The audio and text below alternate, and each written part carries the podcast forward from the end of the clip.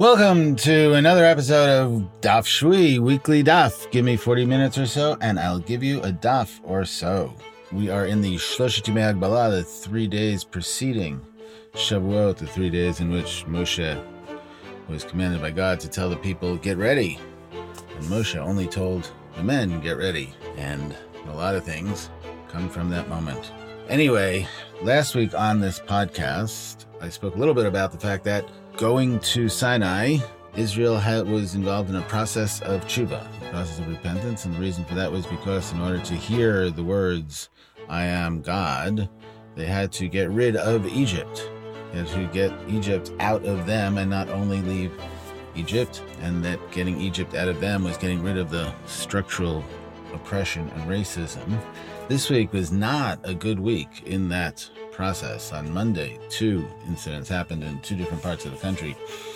Amy Cooper, a white woman in Central Park, was walking her dog off the leash, and a black man, uh, Christian Cooper, unrelated, who is a birder and well-known in the park, part of the, a member of the board of the Audubon Society, uh, asked her to leash her dog and started filming her and said that he would film her until she puts her dog back on the leash following the regulations in the park. Amy Cooper then threatened to call the police on Christian Cooper unless he left her alone. In other words, she was going to call the police and tell them that she was being threatened by a large African-American man. Amy Cooper was deploying the mechanics of structural racism in order to threaten a black man's life. We know what happens when police roll up on a black man. Luckily, Christian Cooper was filming and nothing happened to him. Amy Cooper was roundly condemned and lost her job. But it's that deploying of structural racism, which is Egypt, that we have to work so hard on. We, meaning white people, have to work so hard on getting that out of ourselves. On the other side of the country on Monday, Floyd George was arrested. According to the video evidence, was not resisting arrest. And yet, a policeman held him down with his knee on the ground while he was saying, I can't breathe. Just like Eric Garner in New York in two thousand fourteen. And Floyd George died. This was murder by police. The policemen were fired. But another proof of the fact that we have to work so much harder to get rid of the structural racism in this country in order to get to Sinai. But that's where we're going. We're going to Sinai. And uh, today we're going to take a, another couple steps forward, hopefully. We are going to shelter in Torah for the next forty minutes or so. And we are on twenty-five b in Baba Batra, in the edition that was popularized by the brothers and widow Ram, lo these one hundred fifty years ago in Vilna. So we're going to Uh, take a step back. We're going to go over something that we did at the end of last week's episode, just to look a little bit under the hood and then surge ahead. So we're going to start with the Mishnah. I have to distance a tree from a cistern, twenty-five amot. And if the tree is a carob tree or a sycamore tree, fifty amot. Whether you are planting the tree above the cistern or to the side of the cistern. There are uh, different gersaot, whether or not it's ben milamala, ben milamata, we have that in, whether it's above or beneath, we have that in one version of the Tosefta, and also that comes up in the Gemara. If the, if the cistern was there prior to the tree, so you cut down the tree, and you pay the owner of the tree. And if the tree came first, then you don't cut down the tree. And if it's not clear which one came first, whether the tree or the uh, cistern, so you don't cut down the tree. Rabbi Yossi, our libertarian, comes to tell us that even though the cistern came before the tree, you do not cut the tree down, because each person is exploiting his own private property. This one is digging in his property, and this one is planting in his property. And so therefore, each of them has rights. Okay, we'll see that a little bit more complicated. Gemara, the Gemara said, Tana ben shabor lamata v'ilan lamala, ben shabor lamala v'ilan lamata. It says in a braita, whether the cistern is below and the tree is above, or whether the, the cistern is above and the tree is below. Bishlama bor lamata Okay, this makes sense if the cistern is below, and on, I'm talking about like on a hillside, if the cistern is below and the tree is above, so the roots grow down and they damage uh, the cistern. But if the cistern is above and the tree is below, so then perhaps the, the tree roots will not grow upwards. Um, and this apparently is true. Amar Rabbi Haga b'shem Rabbi Yossi, v'bnei machlidin et hakarka umalkin karka ita shalbor. And so Rabbi Haga, and it says in the name of Rabbi Yossi, because what they do is they they weaken the land, they cause the they cause the land to to uh, become like clumpy, and they weaken the support for the cistern. So that is a direct damage to the cistern, even if the cistern is above and the tree is below. So here's what I want to look underneath the underneath the hood a little bit. What raised the red flag here is that is Rabbi Haga. Rabbi Haga is not a popular Amora, didn't have good representation perhaps, doesn't come up a lot. So when we look at it, but we remember, we recall that Rabbi Haga actually popped up on Yud Tet Amud Bed nineteen b. There, Rabbi Haga says a statement which is surprisingly similar to the statement here. Amar Rabbi Haga b'shem Rabbi Yossi, because it clumps up the ground and it raises uh, a clumpy land. And there we're talking about when you're planting a tree, you have to distance a tree from a wall because it weakens the roots of the wall. So those two, the similarity between those two statements raises a flag. And then we, when we look a little bit further, we ask the question, what is Rabbi Haga actually responding to? Is Rabbi Haga responding to the Stamaitic statement beforehand? Ela bor lamala ilan lamata amai, right? If the query that the cistern is above and the tree is below, so then what is the what is the reason? Is that what Rabbi Haga responding to? Or is Rabbi Haga directly responding to the Mishnah itself, saying this is the reason that you have to distance the tree from the cistern in general is um, because it, it weakens the support for the cistern, which is the same logic as on nineteen b. And actually the meta question, this is raised by David Halivni Weiss, or David Halivni, Professor Rabbi David Halivni Weiss in Mechkarim Makarot, perhaps the, the statement actually wasn't here at all. Rabbi Haga wasn't relating to our Mishnah. Rabbi Haga brought this statement of Rabbi Yossi to respond to the situation on nineteen b, talking about the wall and the tree, and then it was imported to our sugya to respond to a similar situation of a, of a tree and a cistern, um, and actually, but the, the its original place was not here, and it's not responding to the Stamaitic question here, but actually just a general comment on the fact that this is what happens with trees, they weaken the ground. So the Stam brought it here because it's equally applicable to a question of tree and cistern as it is to tree and wall. Okay, so now that we've put that to bed, we continue. Rabbi Yossi Omer. So now we're going to talk about the end of the Mishnah. Rabbi Yossi Omer, Afal Pisha Bor Kodem Lilan Lo Yikot, Shuzeh Chofer B'toch Shelo, V'zenotel B'toch Shelo. Rabbi Yossi says that even though the cistern was there before the tree, you don't cut down the tree because this one is digging in his land and this one is digging in his land. There was a little bit of a conversation of this in the previous sugya. If you want to go back last week and listen to that again, or just, you know, look up six lines in the Gemara. Amar Rabbi Yehuda, Amar Shmuel, halakha Rabbi Yossi. So Rabbi Yehuda said in the name of Shmuel that the halakha is like Rabbi Yossi. Now here's interesting. The Gemara here is showing its work. Um, the Stam is showing its work. There are two possibilities to this argument. So Yehuda says in the name of Shmuel, the halakha is like Rabbi Yossi. Amar Rav Ashi, ki havyan be Rav Kahana havamrinan modi Rabbi Yossi be Giri Didei. So Rav Ashi says, when I was in the house, when I was studying with Rav Kahana, they said that Rabbi Yossi agrees in the case of Giri Didei. Now, Giri Didei is an immediate damage caused by the actions of the damager, the mazik, without any lapse. And that's kind of, there's a, the Yad Ramah has that specific definition. In other words, this, it's, and the point is without any lapse. In other words, so it, there, there is Giri Didei, and then if not, it's grama. So Giri Didei is his arrows, like you think of the, the metaphor of shooting an arrow. So shooting an arrow, even though it takes, could take, you know, thirty seconds, ten seconds, whatever it is, I'm not a big archery guy, um, to get from the bow to where it's going, but that is all kocho, right? That is all the power of the damager, as opposed to grama, which is you do one thing and then something else happens because of that. But the second thing is not as direct. Now, philosophically, there could be that this there's no basis for this. I don't know. But this legally, there is a basis for it. And Rav Ashi says that in the house of Rav Kahana, says that Rabbi Yossi agreed with a case of Giri Didei, in other words, in a case of direct damage, that you that, that in that case, you can't just say, this is my property, I can do whatever I want. Papi Yonah ani v'heshir hava. So Papi, who was uh, from the town of Yonah, or his name was Papi Yonah, was a poor person who became rich. Bana afadna. So he, aftana, he built himself a mansion. Typical story. Havu hanach atsuri b'shivavute. So there were these pressers in his neighborhood, people who used to make oil.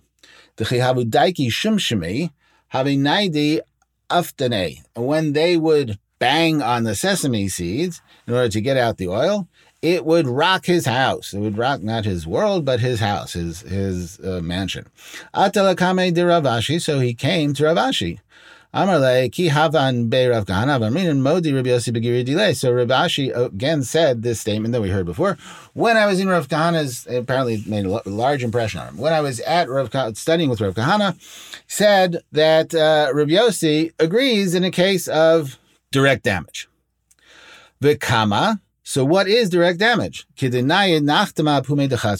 they have a test. When you put a jar on top of a wall of the house or next to a wall of the house, and you put a cover on the jar, not tight, if that shakes and falls off when the, the rumbling is happening. Okay, so that is the case, that is the, the test of whether or not it is called Giri Didei. The Bar Marion Bre de Ravin.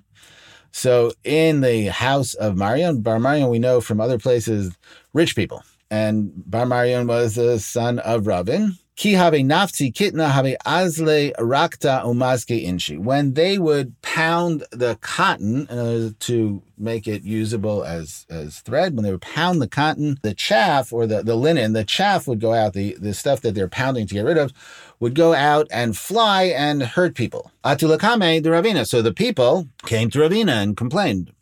Ravina, a sage, and they complained to him, Amar laho, ki amrinan modi Rabbi Yossi b'Giri Didei. When I said, when we said that Rabbi Yossi was agreed in the case of direct damage, hani mili dika azla mikocho. This is because it came out from his own power, kocho. Hachazikahu dika mamtila. Here, it's not his own power. Here, it's the wind. So you're pounding on the linen, and these the pieces of linen, the pieces that you don't want, the chaff, flies up in the air, and then it's the wind that takes it, so that's not considered kocho, that's considered grama. Mat kifla mar barav ashi, maishna mizoreh v'ruach mesayato. So Mar, the son of Rav Ashi, asked the question, why is this different than somebody who's winnowing, and then the, the wind carries away the chaff? And the, the context of the question is that that's considered a, a full melacha on Shabbat. Right? And actually, this is Maremar Rav Ashi. Rav Ashi says, Rav Ashi in, in Bava Kama sixty-eight talks about this very case. Ki aminan zoreh ruach mesayato, hani mili le'inyan Shabbat, demlachet machshevet asra Torah. Right? So, so winnowing and the wind carrying away the chaff is being, helping out in the winning, is considered a complete activity on Shabbat, which is forbidden because the Melechet Machshevet is kind of a skilled labor on Shabbat. So what's the difference between that and here you have the chaff that's flying away when you're pounding on the linen? Amrua kamei de Maremar. So they brought this before and said it to Maremar. Amar lahu, he said back to them, Hainu Zoreh v'ruach misayato. This is the same exact thing as Zoreh Baruch Misayato. Now, that's kind of a, it's a question, right? Why shouldn't this be like Zoreh Baruch Misayato, that it should be like winnowing, and therefore winnowing is forbidden on Shabbat, so therefore also pounding linen, and then the, the uh, chaff goes out and de- hurts people.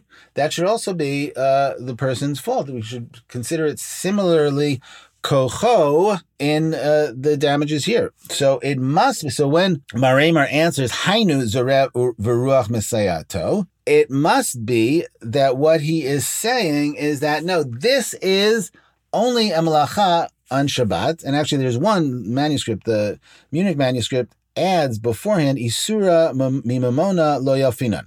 We don't learn Isura, forbidden things, meaning things that are ritually forbidden, or uh, kashrut or Shabbat, from damages, from monetary matters. And actually, in Bava Kama, the case we quoted before, so Rav Ashi says that when we're talking about winnowing, that is Hani Mile Linyan Shabbat. That is talking about Shabbat. Aval Hacha Grama Ba'almahu V'Grama B'Nezikin Patur. But in the case of there, we're talking about, there it's talking, it's a large discussion about fire. Somebody lights a fire and then there are thorns and it lights the thorns. It gets out of control a little bit. So, or the wind blows it.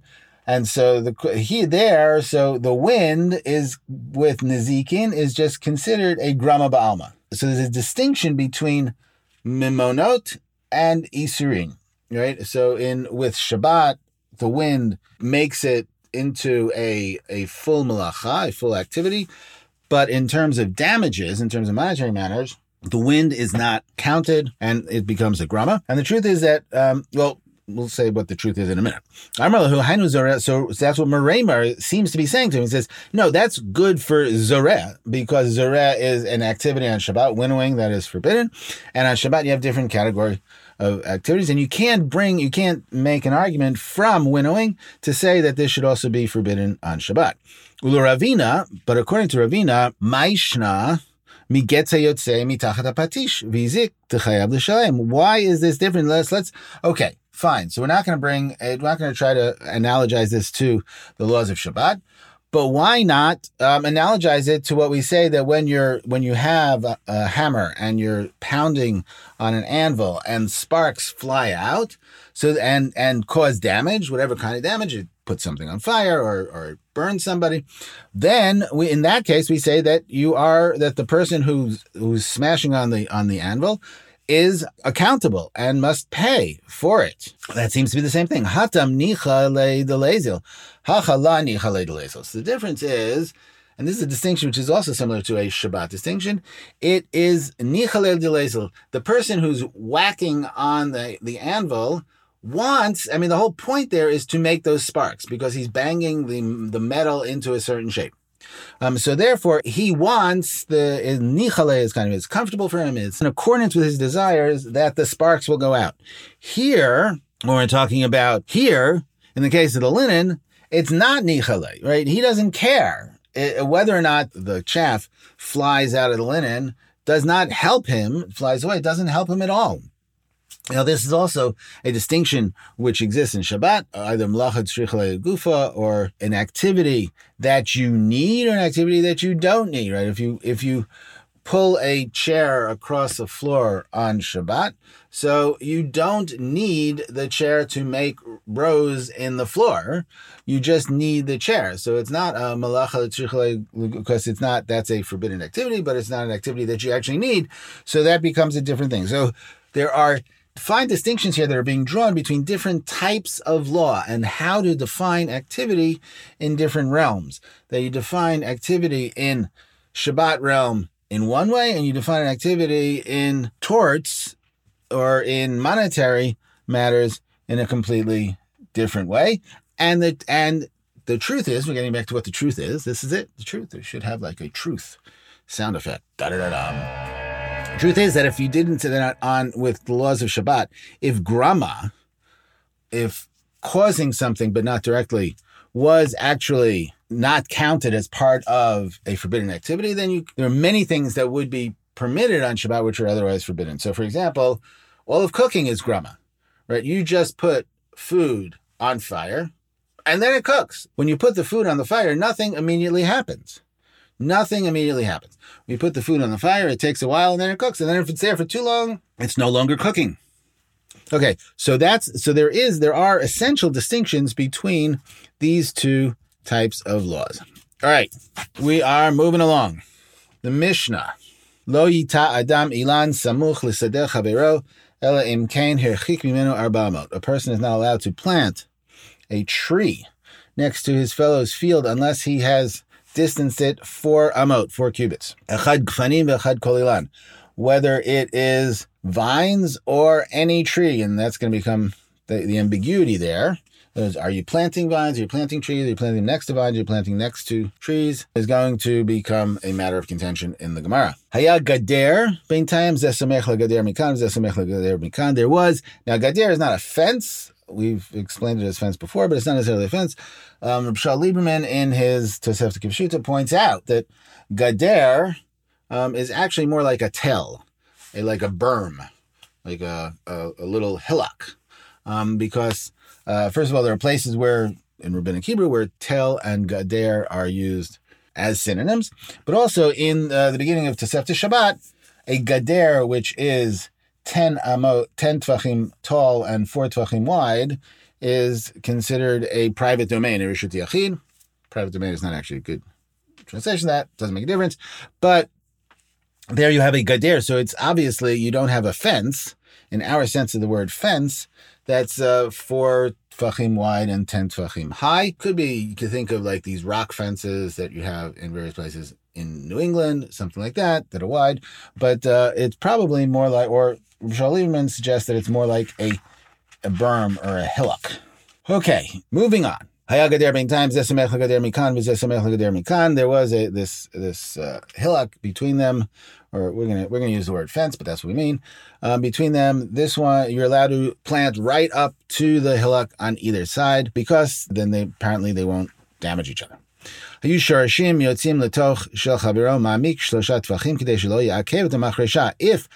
roots of one's tree went into the fellow's property, fellow's field, so then you can dig down three tvachim in order to not stop a plow from plowing. Now, to dig down three tvachim means you can three tvachim down. You can just cut out the roots down till three tvachim, or perhaps you can dig down and depress the roots three tvachim. I don't know if that actually works, but that's a possibility. And if I was digging either a cistern or a shiach, which is kind of an elongated water hole, or an, an artificial cave for water, so then I can dig all the way down, cut the roots, and the wood from those roots are mine. All right. Tana arba amot shamru kidei avodat hakerem. So uh, the Braita tells us that these four amot, and this is a, an idea that we've had other places, is in order to be able to work the vineyard. So in other words, you have to be able to go, the the uh, Ruvain and Shifra have abutting properties. Ruvain has a vineyard. And Shifra has to leave four cubits on the border of her property so that Ruvain could work his vineyard, meaning that at the end of the row, his pack and plow, his, his animals pulling his plow, can turn into the next row. So Shmuel said that this is only talking about the land of Israel, but in Bavel it's only two amot, and Rashi says that's because in Bavel they use donkeys, which take up, which is a, a, a sharper turn. Tanya Nami Hachi. There is a Braita that says the same thing. Lo yita adam ilan samuch l'sadeh chavero ela im kein herchik mimenu shtei amot. A person is not allowed to plant a tree next to their fellow's field unless they distance it to amot. The distance the tree to amot. V'ha anantznan, but did we not say in the Mishnah arba amot that you have to distance it four amot? Ela lav k'dish Shmuel shmamina. So no, and in some of the manuscripts it doesn't have the the lav. It just depends. That just depends on, on the tone. So Ella k'dish Shmuel shmamina. So it teaches us that this is like Shmuel, who said that there's a distinction between Eretz Yisrael and Bavel. Ve'ika derami le'mirma, and there are those who actually pose this as a contradiction. Person should not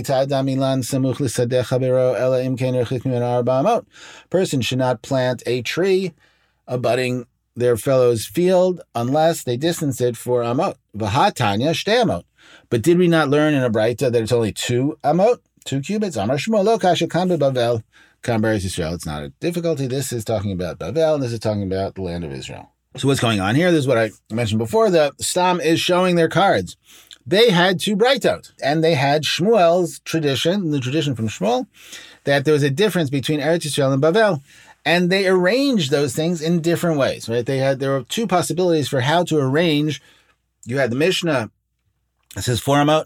You had a Breita that says two amot, And then you had Shmuel that distinguished between Eretz Yisrael and Bavel, that in Eretz Yisrael it's four amot and Bavel is two amot. So then you can arrange it in different ways. The first way to arrange it is the first way that the Gemara arranges it, which says, which you just put, you just have the notion of four amot, explaining it, explaining why the four amot, because that's the way you need to, to work the vineyard. And then Shmuel coming along saying, okay, but that's only, a, Shmuel is a Lo Shanu statement. Lo Shanu is usually a statement that's directly on the Mishnah. So Shmuel's statement as a statement just minimizing the applicability of the Mishnah statement to Eretz Yisrael for the four amot, to the land of Israel. And then saying, then Bavel, it's two amot. And we also, then Tanya Nami Hachi is a statement which which then cites a Braita, which reinforces the Amoraic statement beforehand, right? So then uh, the question is, what happened here? What, the Shmuel didn't know this Braita? So Judith Halman, a long time ago in her first book, which was called Tanya Nami Hachi, shows that original sugyot were just brightot that were studied with specific mishnayot. So you had a mishnah, and then when people would study the mishnah, they'd have a brightot. So this brightot, lo yita adam ilan samuch l'sadeh chavero ele kein herchim meno shtei amot, that brightot, a piece of Tanaitic text that says you only have to distance two amot, was appended to this Mishnah because it's interesting, because the Mishnah says four amot and this says two amot. And then eventually when Shmuel's statement made, when Shmuel made his statement, or the statement was attributed to Shmuel and it got its literary formulation, as Avram Weiss would say, kfias futit. So then this was appended to that. And then it became, then the Stam put it into a discussion that you had four amot because this is the way you work a vineyard. Oh no, look, we have another bright. Shmuel says there's a distinction between Eretz Yisrael and Bavel. Oh, look, we have a Braita that says the same thing. Then the Stam says, you know what? There's actually another way to work it. Maybe um, there are those people who actually posed it as a contradiction. Oh, our Mishnah says four amot. Oh my God, look at this. There's another Braita that says two amot. Ah, Shmuel harmonizes the two, saying one is in Eretz Yisrael, one is Bavel. So now usually we'd only find one of these two, but both of them here were preserved, and so therefore we have it as an Ika da Amri. Or actually, usually in Ika da Amri, there are those who say, but here, Ika da Rami la Mirma. Right? The Stam showing his work, or their work, that there are those who put it as a contradiction. This week's podcast is brought to you by Goop. Goop, it works. When Job was struck with boils, after his children were killed and all his property was destroyed, when he was rolling on the floor in the deepest existential and physical pain, and his wife, Missus Job, had just told him to curse God and die, and his friends all lined up one after the other to tell him that, yes, after all, it was his fault. As Job was about to demand justice from God, to deny God's righteousness, if only someone had brought him some goop. Once over the body and like new, Job would have gooped once, had a cup of coffee, and been back bantering with the buds. And God could have just taken Satan out for another round. Goop. It's what'll take care of that god-awful pain. And I mean that. Okay. Now, story time. Rabbah bar bar Hana, or Hana, according to some manuscripts, Rabbah bar bar Hana, Havale Hanhu Dikle Ametra de Pardisa de Rav Yosef. So Rabbah bar bar Hana had his palm trees, which were on the border of the orchard or the vineyard of Rav Yosef. Okay, some Dikla or Tale, which is a different word, a synonym for Dikla, trees. Hava'ati Tzipore Yatvi Bedikli. So there were birds who came to who came and settled in his trees, and then they would go down into the orchard or the vineyard and cause damage, as birds are wont to do. Amarle. So Rav Yosef said, "Zil coats." Rav Yosef said to Rav Hanan, Bar Rav Hanan, "Cut them down, because you're damaging my." Uh, they come in, they eat the grapes, or they destroy the leaves, or the roots, whatever they do. Amarle said, I, I don't have to. I was my the law says I have to distance it for a moat. Look, I distanced it for a moat. Why do I have to cut it down now? Amarle, so Rabbi Yosef answered, Hani mi lila note, abalig fanim binan fez. So Rabbi Yosef says, that is talking only about trees. But in the case of vines, you need more. Vaha anantnan. So Rabbi Bar Hanan replies, did we not learn in the Mishnah, echad gefanim ve'echad kol ilan, that it's both, we're talking, it doesn't make a difference whether it's a vine or it's any other tree. Amarle, so Rav Yosef comes back to him and says, Hani mili ilan leilan. That's actually talking about putting trees next to trees, gfanim l'gfanim, or putting vines next to vines. Ilan l'gfanim b'inen tfei. But if you're putting up a tree, or actually the manuscripts have ilanim, ilanot l'gfanim, if you're putting up trees next to vines, you need more space. Amarle, ana lo kayatzna. So Rabbah bar bar Hana just stomps his foot and said, you know what, I'm not cutting it down. D'amar Rav, why? Because Rav said, Hai dikla detayin kava asur l'mikzeh, an environmental impact report. Rav says that any uh, palm tree that has a kav worth of dates, um, you're not allowed to cut it down. A kav is a, a, like a bucket full of dates, so you're not allowed to cut it down because it's a it's a fruit-giving tree, right? And there's a whole parasha in the in, in the Torah, there's a Torah portion that when you lay siege to it, to a city, you're not allowed to cut down the fruit trees. So you're not, there's a, you're not allowed to cut down the fruit trees. V'amar Reb Chanina, and Reb Chanina, there's another tradition that we have for Reb Chanina, la shachiv shichachad bri ela dekatz te'enta b'la zimne. My son, shichat, or actually in the parallel sugya, in parallel sugya in Bava Kama, ninety-one b, shivchat bri, which actually makes a little more, perhaps makes a little more sense. Shichat means forgetfulness. Shivchat is praise, praiseworthy, but it could actually mean something else in Persian. So my son, Shichat or Shivchat, only died because he cut a palm tree before its time. So I'm not cutting it. Mar inichalelekot. If you want to cut it down, all right, you go and cut it down. I'm not cutting it down. So here we have a standoff between Rabbah bar Hana, which comes out, and, and Rabbi Yosef, which actually to a certain extent comes out of our Mishnah saying Echad Gfanim V'Echad Ilan, and not knowing what's going on, whether or not that actually, and that is uh, juxtaposed with whether or not that means trees next to trees, vines next to vines, or trees next to vines. And Rabbah bar Hana, bar Hana says, I'm not cutting it down because you don't cut down fruit-bearing trees. All right, which is an interesting idea, an interesting story that con- seems to contradict the halacha of the Mishnah. This is not a an individual case.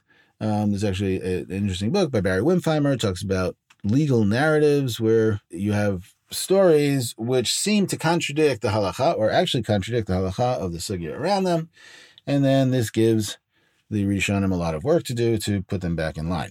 But I want to mention one other thing here is that there are a lot of, um, as we're going through this, there are a lot of minor, what seem to be minor variant readings in the manuscripts, like dikle is tale, using a different word for the same word, which means tree, throughout, or whether or not the amarles are in, whether or not there are, it says, he said to him, or he didn't, it doesn't say, or it doesn't use that introductory formula, or whether it says tnan, it says the Mishnah, or not, or it doesn't say Tznan. So why are these important? So they're important for one reason. Shama Friedman, the great Talmudist, has taught us that usually when a piece of Gemara has a lot of variant readings, it means it's late. And that means, and the reason for that is because it, it shows that it's come together at a very late period, and therefore, over time, um, in transmission, these different things have. Now, that doesn't necessarily change the essential meaning. Sometimes it does. But it just shows us that this is a late story. Okay, another story. Rav Papa Havale Hanhu Dikle, or Tale, right? The Rav Papa had these palm trees. Ametra de Rav Huna Braid Rav Yeshua, on the board which abutted the field of Rav Huna Braid Rav Yeshua.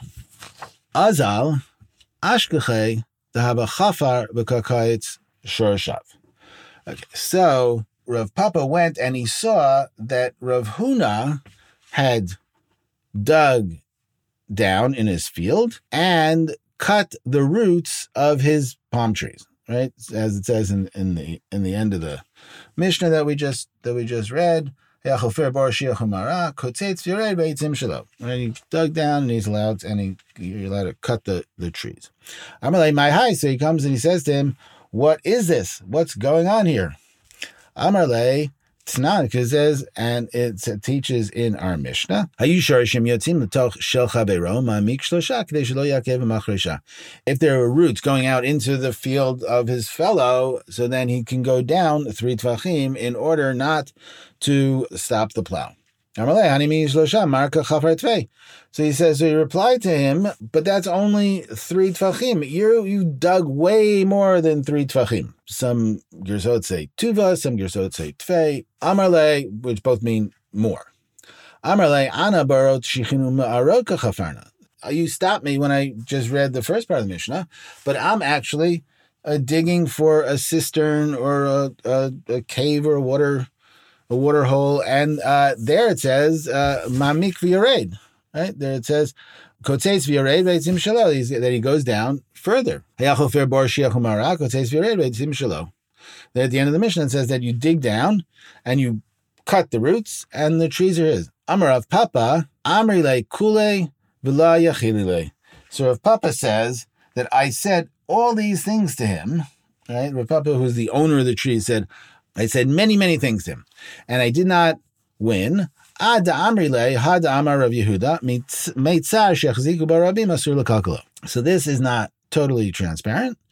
Rav Papa says, until I said that which Rav Yehuda says, which was a boundary along the border between two fields, or the edge of a field, if if the Rabbim, the, the masses, established a foothold on that, or established an ownership of it, so then you're not allowed to destroy it. Now, what does that mean? That means that if there's a field and people in general just started walking along the edge of the field because they had to get from one side of the field to the other, or they had to, that was the way to go, or they just started doing it because it was customary. At a certain point, now that's a question, um, but it's at a certain point, there is a chazakah, right? If, in other words, if it's my field, and I see every morning I wake up and I see the kids going to school, and then the parents going to their jobs, and then the mailman coming, to, to, the mail delivery person coming to deliver the mail, and then the police chief wandering around, whacking people, all along this path, and I don't say anything about the path. I say something about the police chief whacking people, but that's a whole other another story, because that's because we're trying to get to Sinai. But I see all these people going back and forth along the path, and I don't say anything. So at a certain point, the people, the Rabbim, get a an ownership over that land. Now, it's not an ownership in the sense of they can then sell it, but it is ownership in the sense that I can't now go out and plow it up. I can one morning and say, you know what, I'm tired of all these people walking along the land. It's been three years. I'm going to take my plow out there, and I'm going to plow it up and plant something so that they can do it, right? So therefore, so Rav Papa, so Rav Papa says, look, Rav Yehuda says that, meaning that there is a certain chazakah, a certain ownership over that land. So that same thing applies to my roots. So therefore, you shouldn't have been able to dig up my roots because they were there and they had been. Now, the question is, what is, how did the roots apply a chazakah? And and there's an interesting thing, the, the, the, the claim seems to be amongst the medievals that they were drawing water from your field. So if they're drawing water from your field, then they are, they established their own chazakah. Okay, so Rav Papa says that this was the winning argument. Levatar dinafik, so after he left, and I'm leaving that ambiguous for a minute, Amar said, Amai lo amrile, why didn't I say to him, this is within sixteen amot, which is the, the amount that you, you can have for the meitzar, because that is the amount, the, the boundary of the field, because that is the amount that you can have, that is considered a reshut harabim, that is considered a, a public domain. And so therefore, there's a difference between whether or not it's within the sixteen, which is the part that the masses can take ownership over, and this is outside the sixteen. So if in within the sixteen, if my tree goes into the sixteen amot, sixteen cubits within on the boundary of your field, you're not allowed to dig down and dig them up because that's the same thing as the meitzar shechziku barabim, that the boundary that the, the masses took ownership over. If it's beyond that, it's different. So now the question is, who's saying that to who, right? Is this Rav Papa saying, you know what, I could have said something better? Or is this, after he left, Rav Huna saying, oh no, I had an answer to him. Okay, so there's a machloket, there's a dispute amongst the Rishonim who says it.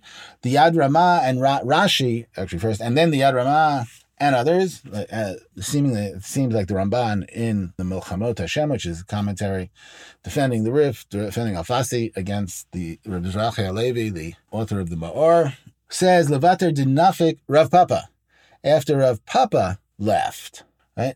The Balamor, Rabbi Zerachi Halevi, and then the Milchamot, as a, the Ramban says, Levater dinafik Rav Huna, after Rav Huna left. And the Milchamot is only uh, articulating that not in his own voice, but uh, saying that this is what go- the various Gaonim say, after Rav Huna left. Okay, So what is how is the difference between the two of them? So right, we had the argument. The winning the winning blow was Rabbi Yehuda saying that a boundary line, which the, the so the boundary part of the field that the masses took ownership over, you can't ruin.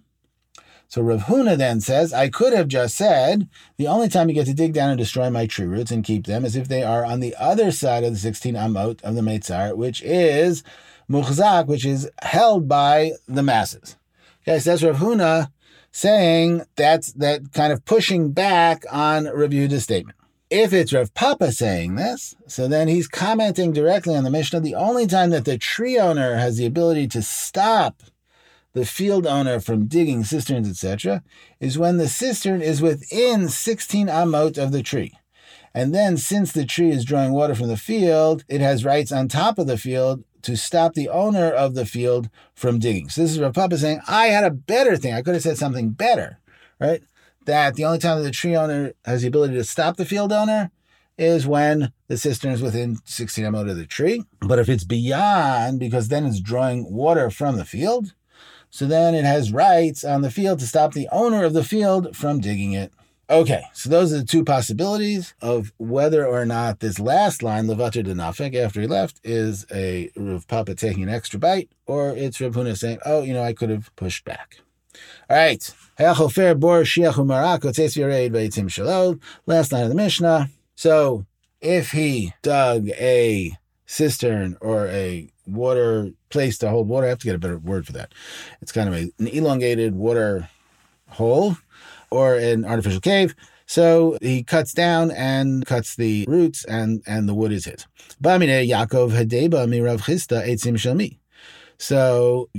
Hadeba asks Rav Chista, who does the wood belong to? Amalei Tanitua. It says it in the uh, in a Mishnah. Sharshei Ilan, and this is a Mishnah that's talking about hekdesh, uh, things that belong to uh, the temple, things that are dedicated to the temple. Sharshei Ilan shel hadyot habain b'shel hekdesh lo ne'anin v'lo ma'alin. Roots of a tree from a field which is not dedicated to the temple, which is not sacred, which grow into a field which is hekdesh, which is sacred, not a very good translation of hekdesh, which is dedicated to the temple.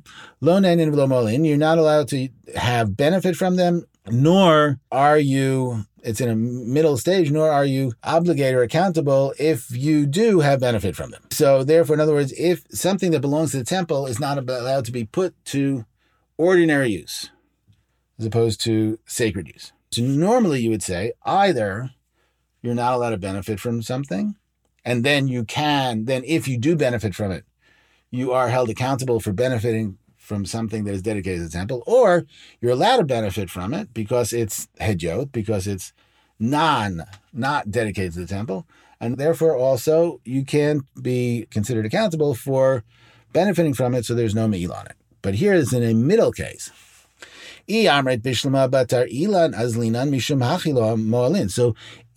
say that we follow the trees, right? So the tree is in the is in a non-dedicated field, non-dedicated to the temple field. So therefore, there's no accountability for using it because it's not me'ila, because it's not dedicated to the temple. But if you're going to say that we actually establish its status of being dedicated to the temple or not based on the ground that it is growing in. So why don't we have me'ila? Why don't we say that you can, you should be held accountable for using something that's dedicated to the temple? It's growing in land that's dedicated to the temple. Elamai, batar ilan aslinan. So we say, so what? No, actually we have to say that we're going, that we're following the tree, where the tree is growing. Ema seifa. So then let's say, let's quote the end of this Mishnah.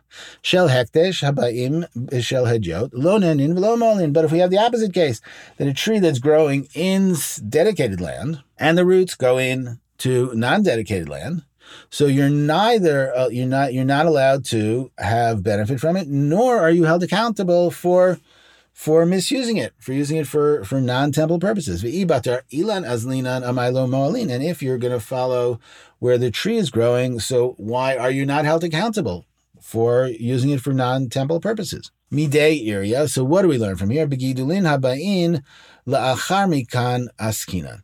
We're only talking about the roots that grow beyond, because sabar ein me'ila begidulin. In other words, so you planted the tree, Then they dedicated the field, and it's only the roots that are growing after the dedication of the field that we're talking about, because summer ain't me and and there's a whole other reason, which is because extra growth on roots is not considered something that is that can be obligated for misuse, for non-temple misuse. Ravina Amar, Lo Kasha Kan B'toch Sheshes Yama Kan B'chutz Sheshes Yama. So Ravina says, actually, what are you talking about? We have the same svara that we had before.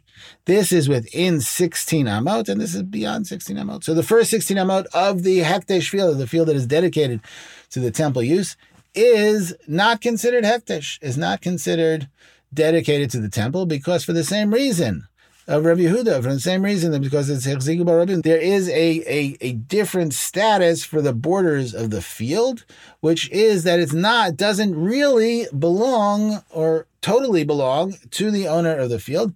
So therefore also, if the roots grow underneath there, so they're not hekdesh because they're not totally belong to the owner of the field who dedicated the field.